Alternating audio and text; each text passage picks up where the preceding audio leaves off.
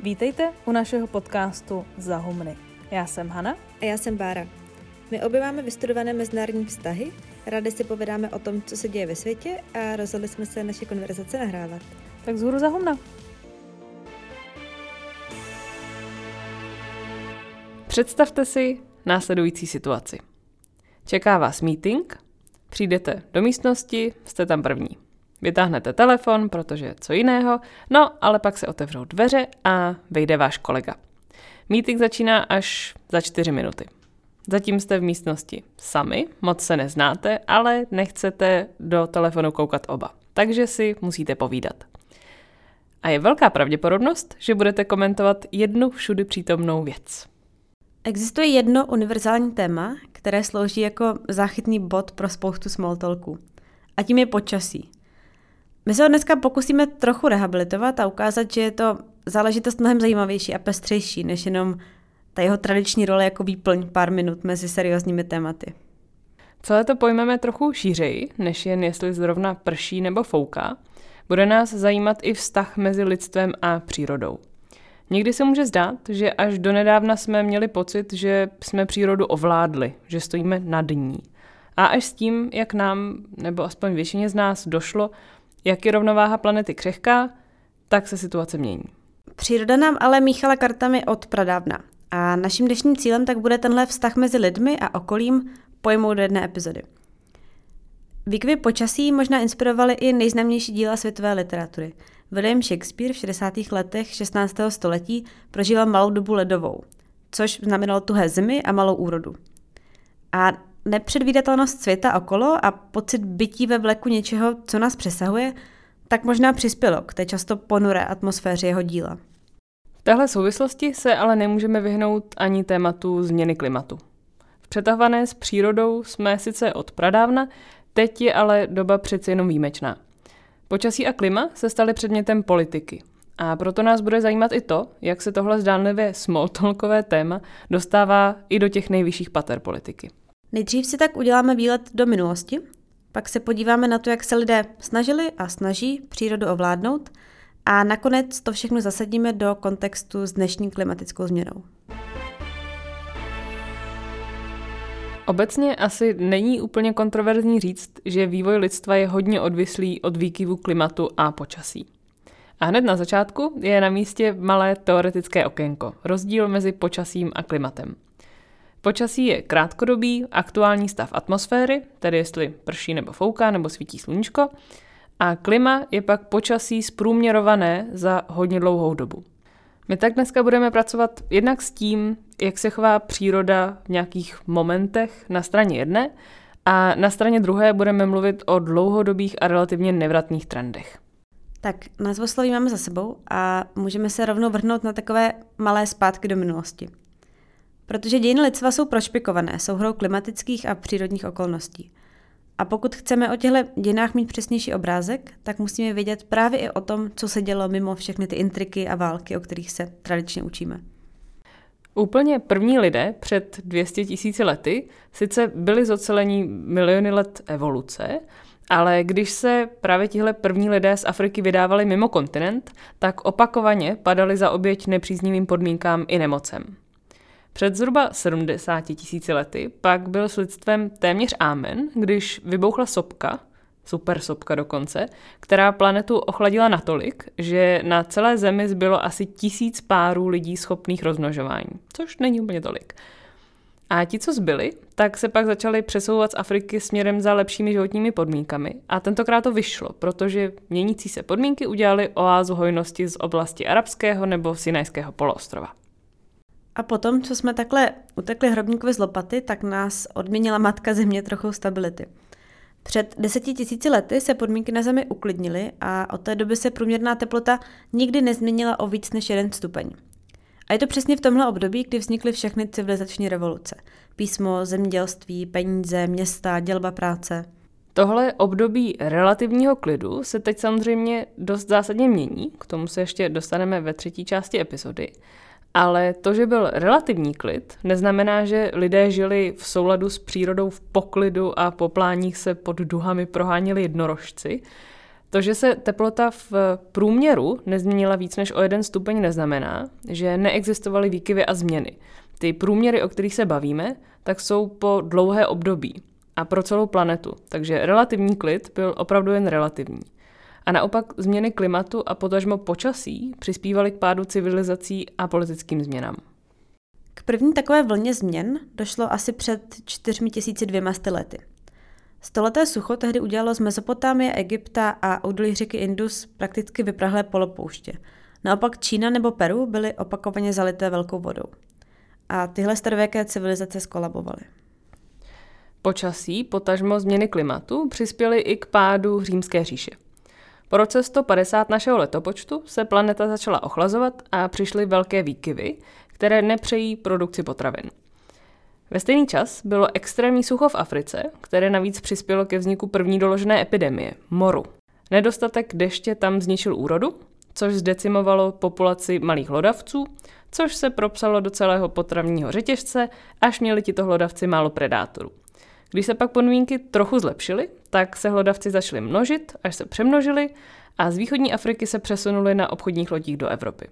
Spousta z nich mělo blechy, které přenášely bakterie, která způsobuje mor. A první morová epidemie byla na světě. To se psal rok 541 a antický svět přišel nejen o polovinu své populace, ale téměř i o svoji existenci. Římany známe všichni, o majské civilizaci toho v našich zeměpisných šířkách moc nevíme, ale i ona, částečně, padla za oběť měnícímu se klimatu. Majové byly vyspělé společenství s asi 40 velkými městy a měli pozoruhodné znalosti v matematice nebo astronomii. Také jim ale výborně šlo odlesňování a když se pak zhruba mezi lety 800 až 1000 razantně snížil objem deště, který padal, tak bylo zlé. Kombinace toho, že majská půda přestala mít schopnost zadržovat vodu a toho, že se objem srážek snížil o 70%, vedl k tomu, že nastal chaos. Lidé už ve městech nemohli přežít, začala se rozpadat soudružnost a dnes už po majích zbyly pouze monumentální chrámy a popkulturně zneužívané kalendáře. Nemusí ale jít vyloženě o pád civilizací, může jít i o jiné, trochu menší zásahy do běhu dějin. Třeba už ta zmiňovaná malá doba ledová v časech Williama Shakespearea. 17. století bylo docela krizové. Proběhla 30-letá válka, ve Francii válka občanská, nebo v Anglii přišel o hlavu král Karel I. V návaznosti na dvě občanské války, které v Anglii v tomhle čase proběhly, tak napsal svoje nejznámější dílo Leviathan Thomas Hobbes, který se snažil vymyslet způsob, jak zaručit, aby život nebyl takový jako v Anglii té doby. Osamělý, nuzný, bídný, brutální a krátký. Do skládačky nám sedí i Salem Witch Trials, procesy s čarodějnicemi v Salemu. Protože lidé už byli tak zoufalí z nepřízně přírody, že za ně začaly vinit ženy. Protože koho jiného. A ten proces nebo procesy probíhaly v letech 1692 a 1693 a symbolicky tak uzavřeli století plné výkyvů. V zimě zamrzla temže i Bosporus a hlavně nebyla úroda a přišla ekonomická recese.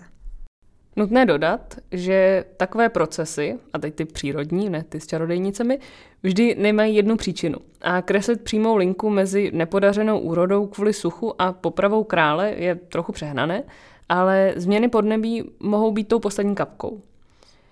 Stejně by se totiž o nějakých sto let později dalo mluvit o pojítku mezi výbuchem sopky na Islandu v roce 1783 a francouzskou revolucí v roce 1789.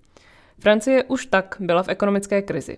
Příliš se zadlužila, když pomohla Spojeným státům v boji o nezávislost proti Anglii a pak kvůli tomu sopečnému výbuchu klesly teploty, protože atmosféra byla plná prachu a nepropustila tolik slunečního záření. A korunu tomu celému dramatu nasadil rok 1788, kdy přišlo velké krupobytí. A opět, lidé kvůli nedostatečné úrodě neměli co jíst. A tak byť přímou kauzalitu dělat nechceme, tak i francouzský král přišel kvůli přírodě, respektive nedostatku obilí o hlavu. Tohle všechno byly příklady toho, jak dlouhodobější posuny v klimatu v kombinaci s konkrétními podmínkami mohou měnit civilizace a politické systémy. Kromě těchto trendů a procesů ale máme i jednotlivé přírodní události, které vybízejí k přemýšlení, co by kdyby. A tak nakonec téhle pasáže jsme si vybrali několik takových historických událostí, kde hrála hlavní roli náhoda a vrtoch přírody.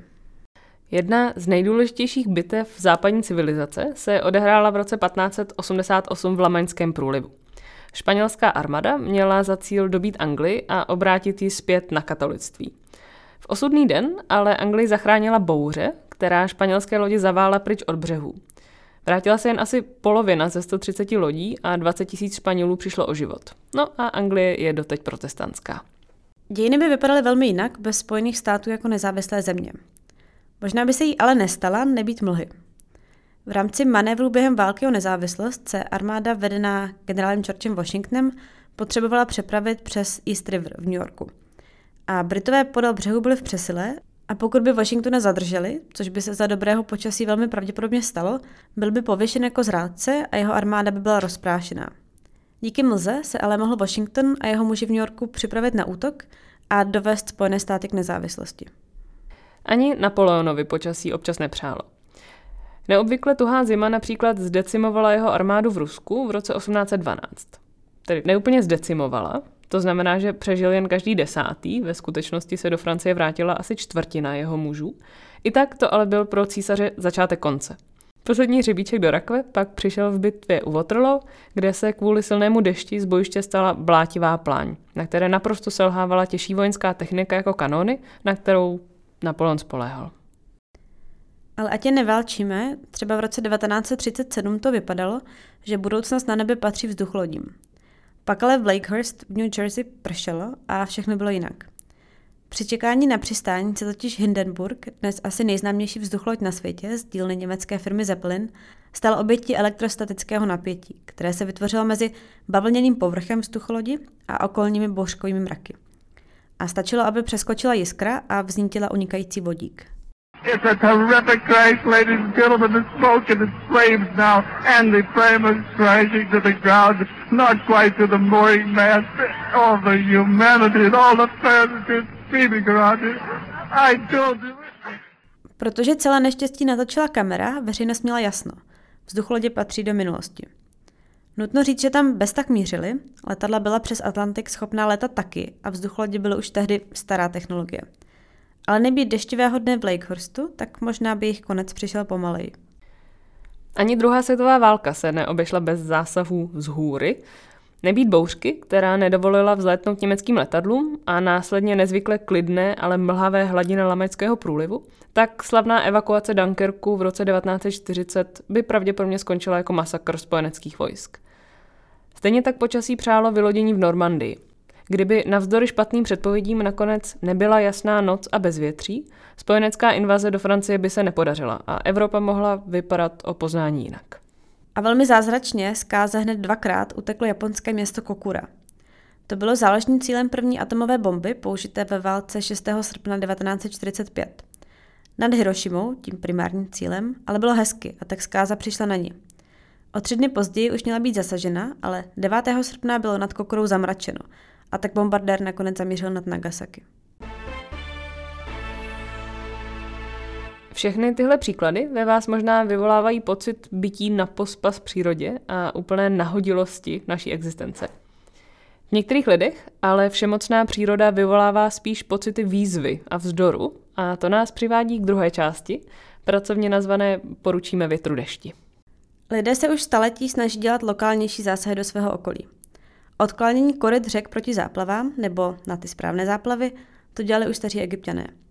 Potom například od 40. let máme technologii cloud seedingu, tedy setí mraků.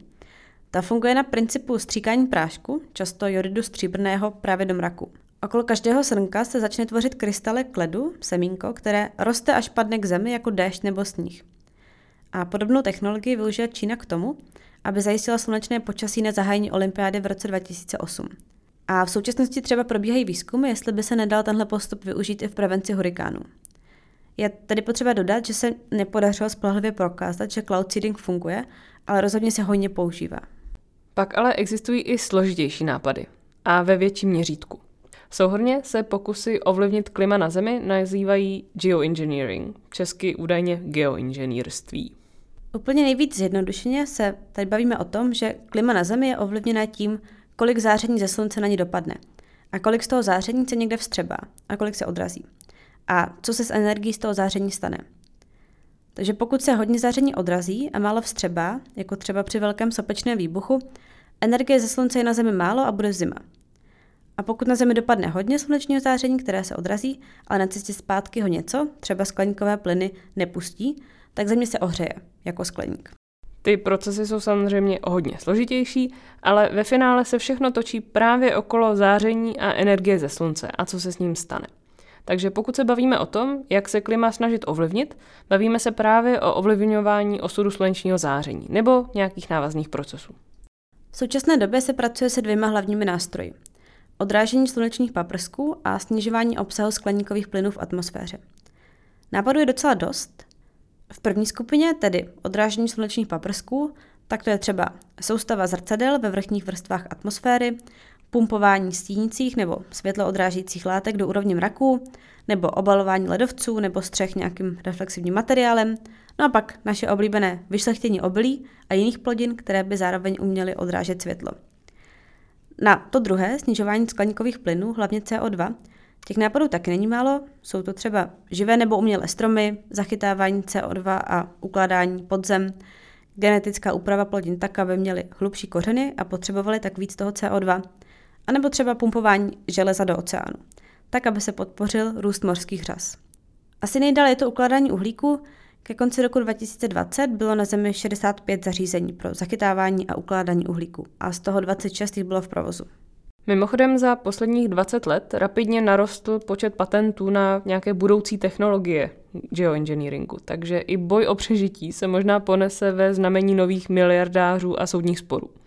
A také tady platí pravidlo za vším hledej ropnou společnost, protože například ExxonMobilem podporovaný think tank Heartland Institute, který doteď popírá změnu klimatu, je zároveň zastáncem geoengineeringu. Už minimálně 50 let přitom ropné společnosti ví o zhoubném dopadu pálení fosilních paliv na klima, přesto aktivně brojili proti jakýmkoliv opatřením. No a teď se snaží na krizi vydělat tím, že přicházejí s komerčními řešeními na problémy, které sami zhoršily. Vzhledem k tomu, že Evropa i celý svět aktuálně vypadají jako jedna velká emergency, tak je otázka, jak velké zásahy budeme muset udělat. Například novinářka časopisu New Yorker Elizabeth Colbert na toto téma nedávno vydala knihu Under a White Sky The Nature of the Future, neboli Pod bílou oblohou, příroda nebo podoba budoucnosti. A Colbert je tak trochu pesimista. Mluví opět o nutnosti odčerpávat CO2 z atmosféry nebo o potřebě pumpovat clonivý materiál do, do té atmosféry. A potom by naše nebe úplně zbělalo, jak napovídá ten název knihy Andrew White Sky. Její pesimismus vychází z toho, že tahle řešení jednak aktuálně jsou jenom na papíře a i tam jsou trochu děsivý. Podle Kolberce ale tak nezadržitelně řítíme do klimatického průšvihu, že nám nezbyde nic jiného, než učinit nějaké zásadní zásahy do přírody které ale kromě naděje na to, že neschoříme, představují i obrovskou nepředvídatelnost. A to je jedno z hlavních rizik geoengineeringu, nezamýšlené důsledky. Země a její koloběhy jsou nesmírně komplexní systémy, které sice umíme jakž takž namodelovat, ale do důsledku jim nerozumíme a už vůbec je neovládáme. Zároveň ale Kolber píše i to, že lidé dělají, co můžou. Někdo zachraňuje korály, a někdo přemýšlí, jestli by se v atmosféře lépe výjímala síra nebo rovnou rozvrcené diamanty. A to dává aspoň malou naději, že spojenými silami nevymřeme úplně všichni. Z psaní Elizabeth Colbert vyplývá, že nestojíme nad propastí, my do ní padáme. A po cestě dolů přemýšlíme, jak zbrzdit náraz, který přijde. A tak v téhle třetí části epizody se podíváme na tu pravděpodobně největší výzvu, které lidstvo ve svém soužití s přírodou kdy čelilo. A sice aktuálně probíhající klimatickou změnu. A hlavně to, jak se s ní naše společnosti a politické systémy vypořádávají. V debatě o tom, jak brzdit ten náš propad do klimatických problémů, nemusíme zůstat jenom u pokusů o to změnit tvar mraků nebo jak jako země absorbujeme sluneční záření. To jsou všechno ambiciozní, velké věci, až trochu neuvěřitelné, Ačkoliv je třeba říct, že většina velkých věcí byla neuvěřitelných do té doby, než se stala. Ale místo těchto plánů, jak uskladnit oxid uhličitý, je možné i plánovat to, jak oxid uhličitý buď vůbec nevypouštět, nebo aspoň podstatně méně než teď. Protože jeden velký rozdíl oproti všem ostatním civilizačním změnám, o kterých jsme mluvili na úplném začátku, tak je ten, že za tu současnou si člověk může sám. A tady už se dostáváme do jedné z velkých debat v rámci změny klimatu. A sice, jestli je řešení technické, ve smyslu, že vymyslíme technickou náplast a dál budeme žít tak jako doteď, nebo jestli je potřeba omezit to, co do atmosféry vypouštíme. Protože jak už je to venku, tak s tím nic moc neuděláme. Nebo ještě jinak. Nenajdeme asi nikoho soudného, kdo by vám řekl, že je možné si v klidu počkat na to, až jednou vynalezneme všechny super cool technologie a vyřešíme to potom. Na to prostě není čas. Stejně tak vám ale nikdo soudný neřekne, že by bylo dobré se na technologie vykašlat a vrátit se ke svíčkám. To skutečné dilema je spíš o prioritizaci. A v tom, do čeho dávat peníze, lidské kapacity a obecně energii. A právě tahle prioritizace, respektive co se nakonec stane a co ne, tak to je výsledek politického procesu. O politiku totiž v případě klimatu jde tak trochu až na prvním místě. V ideálním světě by to tak samozřejmě nebylo, nicméně v tom, kde žijeme, je většina klimatické aktivity podmíněná nějakým politickým vyjednáváním, organizovanou činností, lobbyingem a tak dále. Ano, každý z nás může nějak zekologičtit naše jednotlivé životy, ale pokud se podíváme na to, co je podle odborníků potřeba udělat, tedy překopat naši energetickou soustavu, způsob dopravy, výroby a tak dále, tak je jasné, že je potřeba nějaká kolektivní akce. O tom, že cesta kupředu je poměrně přímočará, v tom smyslu, že se relativně ví, co a jak je potřeba udělat, tak o tom jsme už mluvili v epizodě o energetice. A dneska se tak podíváme spíš na to, proč je tahle kolektivní akce tak složitá a proč nám to tak trvá. Těch důvodů je hned několik. Klima je obrovský komplexní problém. Na společném postupu se musí shodnout spoustu států.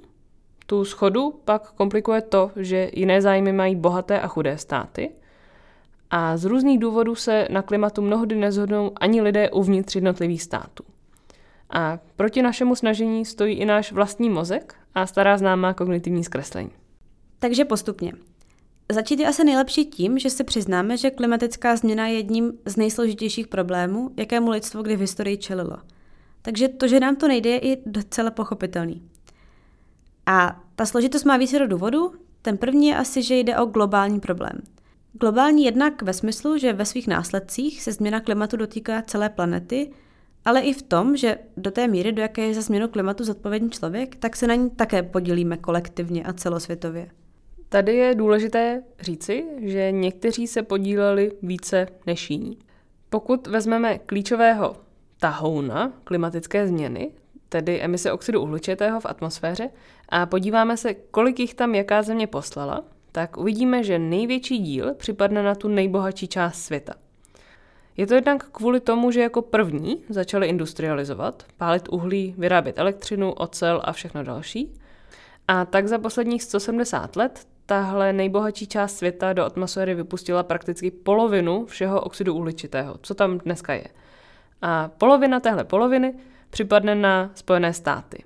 Takže kdo počítá rychle, spočítá si, že Spojené státy jsou zodpovědné za 25% všech světových emisí. V téhle bohaté části světa, když vezmeme škatulky, tak na západě nebo ve vyspělém světě, ale zároveň žije jenom zhruba 12% světové populace. Takže 12% populace vyrobilo 50% všeho oxidu uhličitého. Z toho mimo jiné vyplývá i to, že bohatší státy mají podstatně větší spotřebu energie na osobu. Kdybychom se ale podívali na to, kolik kdo vypouští oxidu uhličitého třeba jen za posledních 30 let, tak bude to rozdělení vypadat už úplně jinak. Západ dnes už není ten největší znečišťovatel. Táhne to Ázie a jenom Čína je dnes odpovědná za 30 všeho vypouštěného CO2. A tady přichází jeden z velkých důvodů, proč je politika klimatu tak složitá. Dneska totiž stojíme v situaci, kdy, aby se reálně změnila trajektorie klimatické změny, tak se musí snížit emise v rozvojové části světa a hlavně v té Asii. Jenže to jsou země, které ještě musí vybudovat svůj průmysl, musí ještě natáhnout elektřinu do všech domů svých obyvatel, koupit každé rodině ledničku a tak dále a tak dále. Ve zkratce musí nebo chtějí udělat to, co jsme udělali my. Zvýšit svůj životní úroveň a mít se dobře. A Západ je ve svízelné pozici, kdy apeluje na země, aby mysleli hlavně na ekologičnost v situaci, kdy my jsme před 80 lety s něčím takovým rozhodně nepočítali. Hlavně proto vznikly dohody, že Západ bude financovat energetickou transformaci rozvíjících se zemí, tak aby ideálně přeskočili tu špinavou fázi industrializace a mohli se rozvíjet, ale udržitelně, a to i vůči planetě. Třeba součástí pařížské klimatické dohody z roku 2015 byl i slib, že bohaté země budou nejdéle od roku 2020 ročně dávat 100 miliard dolarů na rozvoj těch chudších. A když se loni před summitem v Glasgow, který jako rekapituloval, co se podařilo od té pařížské dohody, tak když se tehdy dával dohromady, jak se tenhle slib daří plnit, tak se ukázalo, že tohoto čísla se podaří dosáhnout možná v roce 2023. A to přitom většina odborníků o těch 100 miliardách ročně mluví jako o podlaze a ne stropu, jako prostě o něčem, co je nutné minimum. Klima jako globální problém je tedy jeden z důvodů, proč je tak složité se pohnout ku předu. Pokud se totiž někam chcete posunout, musíte najít kompromis, ke kterému budou ochotní se upsat všichni. A ta odlišná vývojová trajektorie, o které jsme teď mluvili, tak je jedna z velkých překážek v hledání schody. To, že se podařilo pařížskou dohodu, s kterou souhlasily všechny země světa, vůbec uzavřít, je bez přehánění zázrak. A odpovídaly tomu tehdy i emoce ve vyjednávací síni, kde se stálo na nohou, tleskalo a plakalo. Within moments, though, with no objections, Fabius declared the agreement adopted. L'accord de Paris pour le climat est accepté.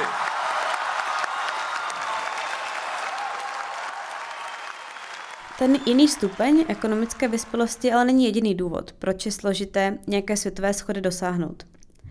Ne každý stát totiž klima vnímá stejně důležitě. A v některých zemích jsou i velké rozdíly v tom, zda se lidé myslí, že se změna klimatu vůbec děje a tak dále. OSN v roce 2020 udělalo mamutí celosvětový průzkum veřejného mínění. Dáme odkaz do popisku. Oni se ptali na klima 1,2 milionu lidí v 50 zemích světa. A 64% respondentů odpovědělo, že změna klimatu je emergency. A to průzkum probíhal v době, kdy zuřila pandemie. Když se ale podíváme na jednotlivé země, tak obrázek může být najednou velmi jiný a těch 64% se začne dost rozpadat. My se teď podíváme trochu víc do detailů na jednu z těch nejdůležitějších zemí a to je Amerika. Jednak proto, že na amerických emisích pořád hodně záleží a pak je to taky učebnicový příklad toho, co znamená, když řekneme, že klima je politická otázka. V Americe je totiž klimatická změna extrémně politicky kontroverzní téma, ale navzdory tomu se jim nedávno podařil takový malý legislativní zázrak. Takže jakkoliv složité to u vás doma může být, neznamená to, že jste nutně odsouzení k neúspěchu. V Americe platí, že co politik, tu názor na klima. Respektive co strana to názor. A teď přeháníme opravdu jenom trochu. Když se podíváme na nějaké nedávné průzkumy, tak zatímco zhruba 78% demokratů si myslí, že zabývat se klimatem by měla být top priorita vlády, tak v případě republikánů je to jenom 21%. Kdo si myslí, že slyšel špatně, tak ten rozdíl je skutečně 56% bodů. Za posledních několik let přitom docela rapidně vzrostl počet Američanů, kteří si myslí, že klima by měla být top priorita. Zatímco v roce 2016 si to myslelo 36% Američanů, před dvěma lety už to bylo 52%. Evidentně ale to znepokojení roste jen mezi demokraty. A to vše se stalo za několik posledních let, kdy prokazatelně přibývá extrémních výkyvů počasí a zároveň se o klimatu mnohem víc mluví. A tak opět lze říci, že klima je politické téma v tom smyslu, že vaše politická příslušnost vám bude do velké míry určovat, co si myslíte o suchu nebo požáru, který vás zasáhne. Takovéhle situaci pak není divu, že klima je dnes jedním z nejvíc polarizujících témat v americké politice. I mezi republikány sice dochází k nějakému posunu, ale je to hlavně posun ve smyslu, že už se málo nosí takovéto vyložené popírání klimatické změny. Ale spíš se akcentuje, že hlavně nás klimatické politiky nesmí stát pracovní místa nebo ekonomický růst. Takže k tomu, aby republikáni hlasovali pro snahy třeba o snížení vypouštěných emisí, je ještě hodně daleko. Oni třeba zvednou ruku pro peníze na protizáplavové bariéry, ale na řešení té příčiny na to ruku prostě nezvednou dneska. I v takhle polarizované Americe se ale nedávno stal ten již zmiňovaný malý zázrak. A demokratům se podařilo prosadit úplně klíčový balíček zákonů, který by měl do roku 2030 snížit americké emise o 40% oproti roku 2005. Je to fakticky první americký zákon, co se klimatem zabývá. Nehlasoval pro něj ani jeden republikán a v tuto chvíli tak skutečně platí, že řešení klimatu je ve Spojených státech na bedrech demokratů. Zároveň si trochu optimisticky můžeme říkat, že tahle drtivá rozpolcenost nemusí být navždy. A to jak v Americe, tak i třeba v jiných zemích, které se s tím potýkají. V kontextu té americké historie je ale tenhle obrovský rozdíl v názorech na klima a vůbec na přírodu docela novinkou – protože to byli republikánští prezidenti, kdo jako první zakládali národní parky, Richard Nixon přišel s první legislativou namířenou na zlepšení vzduchu a čistoty vody a ještě v roce 2008 oba kandidáti na prezidenta, Barack Obama i republikán John McCain, tak oba podpořili plány na zpomalování klimatické změny. A naději může skýtat i pohled na zemi, která je Americe v mnohem podobná, včetně dvoustranického systému, když dáme stranou liberály, a sice Velká Británie. Jakkoliv si mohou být tamní konzervativci s americkými republikány podobní v řadě věcí, klima to není. Premiér Boris Johnson se tak s lídrem opozičních laboristů dohadoval, kdo z nich dělá nebo by dělal pro klima víc. Britský deník Independent se zas nedávno rozčiloval nad tím, že každý patnáctý konzervativní poslanec pořád nevěří, že klimatická změna probíhá. Což je sice znepokojující, ale co by za to v Americe dali? Británie je hezkým příkladem země, kde si ochranu klimatu za svou berou dost právě i konzervativci. A třeba česká ODS, pro kterou byli britští konzervativci dlouho takovými polobohy, tak upřímně asi moc neví, jak s tím naložit. Dalším obecným důvodem, proč je klima tak složitý politický problém, jsou věkové rozdíly ve společnostech, co se týče názoru na klima. Velmi zjednodušeně řečeno, často platí, že mladší lidé jsou víc znepokojení a berou klima vážněji, zatímco starší generace mohou být ne lhostejné, ale zdrženlivější. A to pak vede ke dvěma politickým problémům. Tím první je fakt, že ve vrcholných politických funkcích jsou v drtivé většině starší lidé – a tím druhým, že mladší lidé méně chodí volit a méně se tak jejich perspektiva dostane na ta klíčová místa. A pro stárnoucí západní společnosti platí také to, že mladších lidí je prostě méně než těch starších. Takže i kdyby nakrásně naklusli k urnám všichni, možná ani to nezabere. A tyhle rozdíly pak přispívají ke globální komplexitě tématu klimatu. Mladí lidé napříč zeměmi by se totiž dost možná shodli s nás než generace uvnitř jednoho, jenže samozřejmě politika se dělá uvnitř států. Stačí vzpomenout na předcovidové stávky za klima, kterých se účastnili mladí lidé napříč celým světem. Zároveň je tady asi potřeba nepřepálit tu představu nějaké zuřivé generační války, protože, jak známe i z Česka, tu mají někteří politici tendenci rozdmíchávat a uměle nafukovat. Není to tak, že by starým lidem bylo klima úplně jedno. Dokonce v Británii v roce 2019 vznikla jedna studie, která zjistila, že počet lidí s nepokojených klimatem je zhruba stejný ve všech generacích. Rozdíl, který je mezi mladšími a staršími, je v tom, že mladí jsou mnohem víc fatalističtí, v tom, že se nepodaří situaci změnit dostatečně rychle. Jiné studie z jiných zemí ale ty generační rozdíly ukazují. A asi dává smysl bavit se o tom, jak třeba různými generacemi rezonují různé plány na snižování emisí, nebo jako o klimatu mluvit, aby to nacházelo pochopení mezi co nejširším spektrem společnosti, čemuž se dostaneme úplně na konci. Když ale přemýšlíme nad tím, proč je to klima tak složitý politický problém, musíme zmínit ještě jednu věc. A sice to, že jako lidé a společnosti nejsme úplně nastaveni k tomu, abychom se s klimatem mohli efektivně popasovat. Z kognitivní vědy totiž víme, že tisíciletí evoluce formovaly náš mozek k tomu, aby se zabýval bezprostředními problémy. Najít jídlo, sehnat si přístřešek, ubránit se šelmě. Kdyby si pravěký člověk lámal hlavu s deseti problémy najednou, tak by toho mamuta nejspíš neulovil. Náš mozek je naučený filtrovat problémy na ty bezprostřední, jako třeba, že mám hlad nebo že musím odevzdat paper do školy a ty je potřeba primárně řešit, a pak jsou tam ty dlouhodobé, jako třeba klimatická změna, ale na ty se už často nedostane. A tohle kognitivní zkreslení nás sice před tisíci lety ochránilo od vymření, protože nás nasměřovalo k tomu, co bylo v té situaci v té chvíli opravdu potřeba udělat. Dnes nám ale v řešení existenciálních problémů tak trochu brání. No a když k tomuhle našemu nastavení mozku připočteme ještě alespoň v demokracích volební cykly, tedy že politici chtějí dělat hlavně věci, které volič uvidí za rok nebo za dva, až budou volby, tak je trochu jasnější, proč nám to tak nejde. Vědci identifikovali celou řadu kognitivních zkreslení, která se promítají do našeho přístupu ke klimatické změně. Jedním z nich je hyperbolické diskontování, tedy ten zmíněný pocit, že přítomnost je důležitější než budoucnost. Pak trpíme třeba efektem přihlížeče, tedy pocitem, že někdo jiný situaci vyřeší za nás. Nebo taky prokletím utopených nákladů, tedy že máme tendenci dělat věci pořád stejně jako do posud a nechtějí se nám vyměnit třeba fosilní paliva za obnovitelné zdroje, protože na ně už přeci máme všechnu tu infrastrukturu a tankery. Šlo by najít spoustu dalších, ale ten princip je stejný. Náš vlastní mozek pracuje proti nám. Aby to ale nebylo jen negativní, tak náš mozek má samozřejmě i spousty výhod, díky kterým třeba klima zvládneme vyřešit. Ostatně jsme jediný druh na Zemi, my lidé, kdo si umíme pamatovat minulost a zároveň si na jejím základě představovat budoucnost. Problém ale opět je v tom, že i když jako jedinci víme, co dělat, tuhle představu budoucnosti musíme přetavit v kolektivní akci, jak jsme říkali. A tady už do hry může vejít třeba ten zmíněný efekt přihlížeče. Takže doufáme, že to někdo vyřeší za nás. Protože ale nejsme a nechceme být fatalistické, tak v poslední části epizody se podíváme na to, kde a jak hledat nějaká řešení. Když bychom se vrátili k naší bufetové epizodě o teoriích mezinárodních vztahů, tak hezky vidíme, odkud a jak je možné na nějaké klimatické politiky tlačit. Protože podle toho, kterou teorii si vybereme, tak nás to navede na to, kde hledat řešení.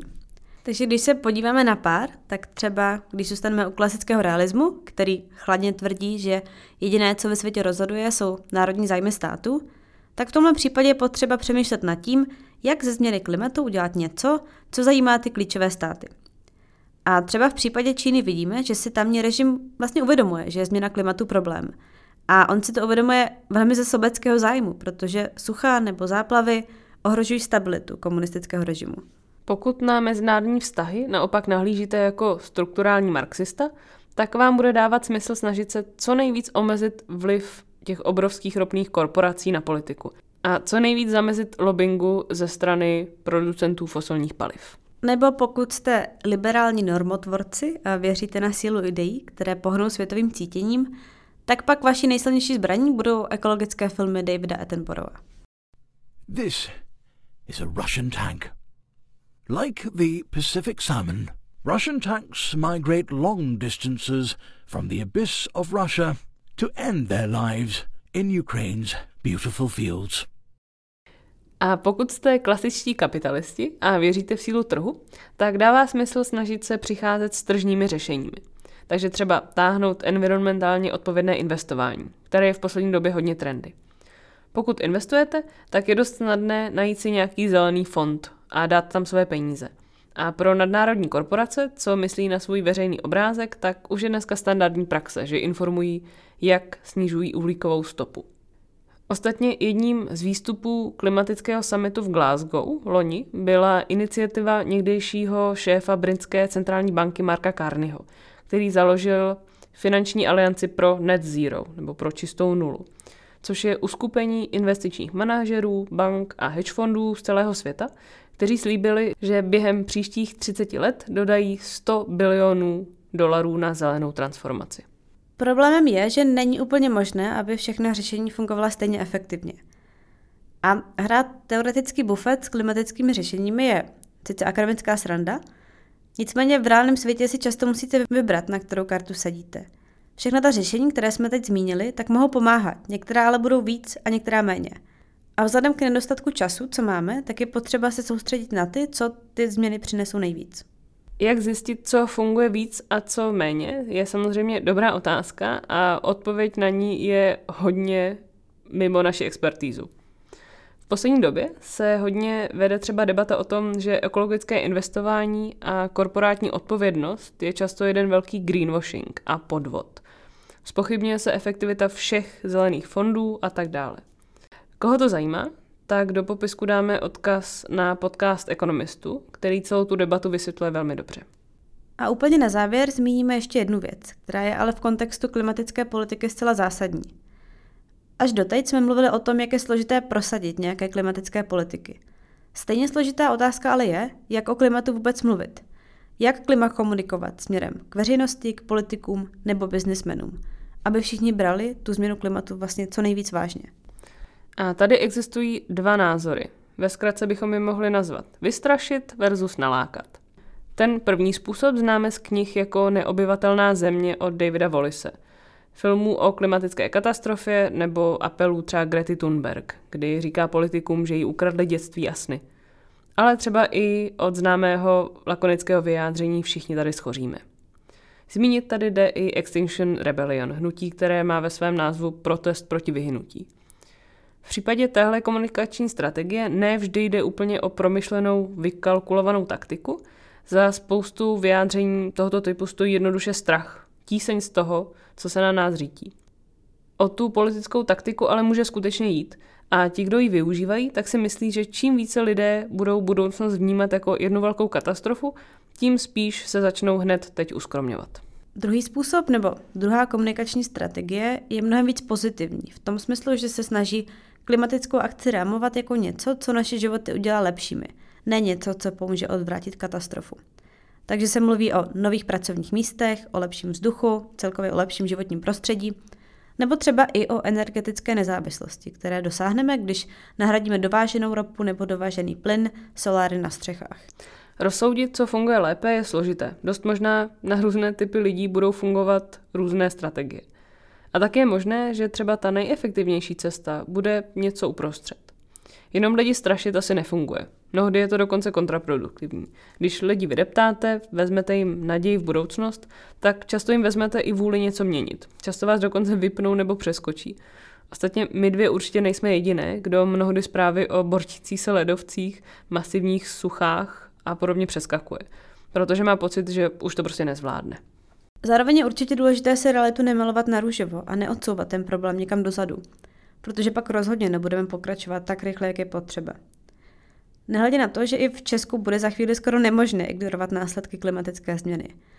Ono to doposud u nás mohlo vypadat trochu tak, že je to problém lidí jinde, těch, co žijí u moře, nebo těch, co už teď mají hodně teplé podnebí, ale to už i v Česku je méně a méně udržitelné. Takže klimatická změna je obrovský problém. Je tady a bude to jenom horší. Zároveň, když si budeme říkat, že všichni schoříme, tak to celé můžeme dopředu zabalit. Jak jsme říkali na začátku, tak lidé jsou v konfliktu s přírodou a s planetou od pradávna. Jenom teď jsme si ten konflikt trochu zapříčinili sami. Ale lidé jsou a byli neskutečně vynalézaví tvorové. V dobrém i ve špatném. Budoucnost je nevypočítatelná a nikdo nemůže říci, že ví, jak to celé dopadne. A úplně nakonec, jako vždycky, názorové okénko. A já bych tomu řekla jenom to, že tuhle epizodu jsme měli připravenou už někdy v únoru, a to s důrazem na část o počasí a vrtoších přírody, a že to bude taková oddychová epizoda. A řada se na ní dostala až teď, po té, co máme uh, válku, která involvuje i energetiku a hořel u nás les. A, a vůbec to není odpočinkové. A navíc jsme se opět dostali ke složitostem dnešního mezinárodního prostředí. Možná je to ale i náš malý příspěvek k té debatě, kterou jsme zmiňovali na konci, ten realismus zkombinovaný s nadějí.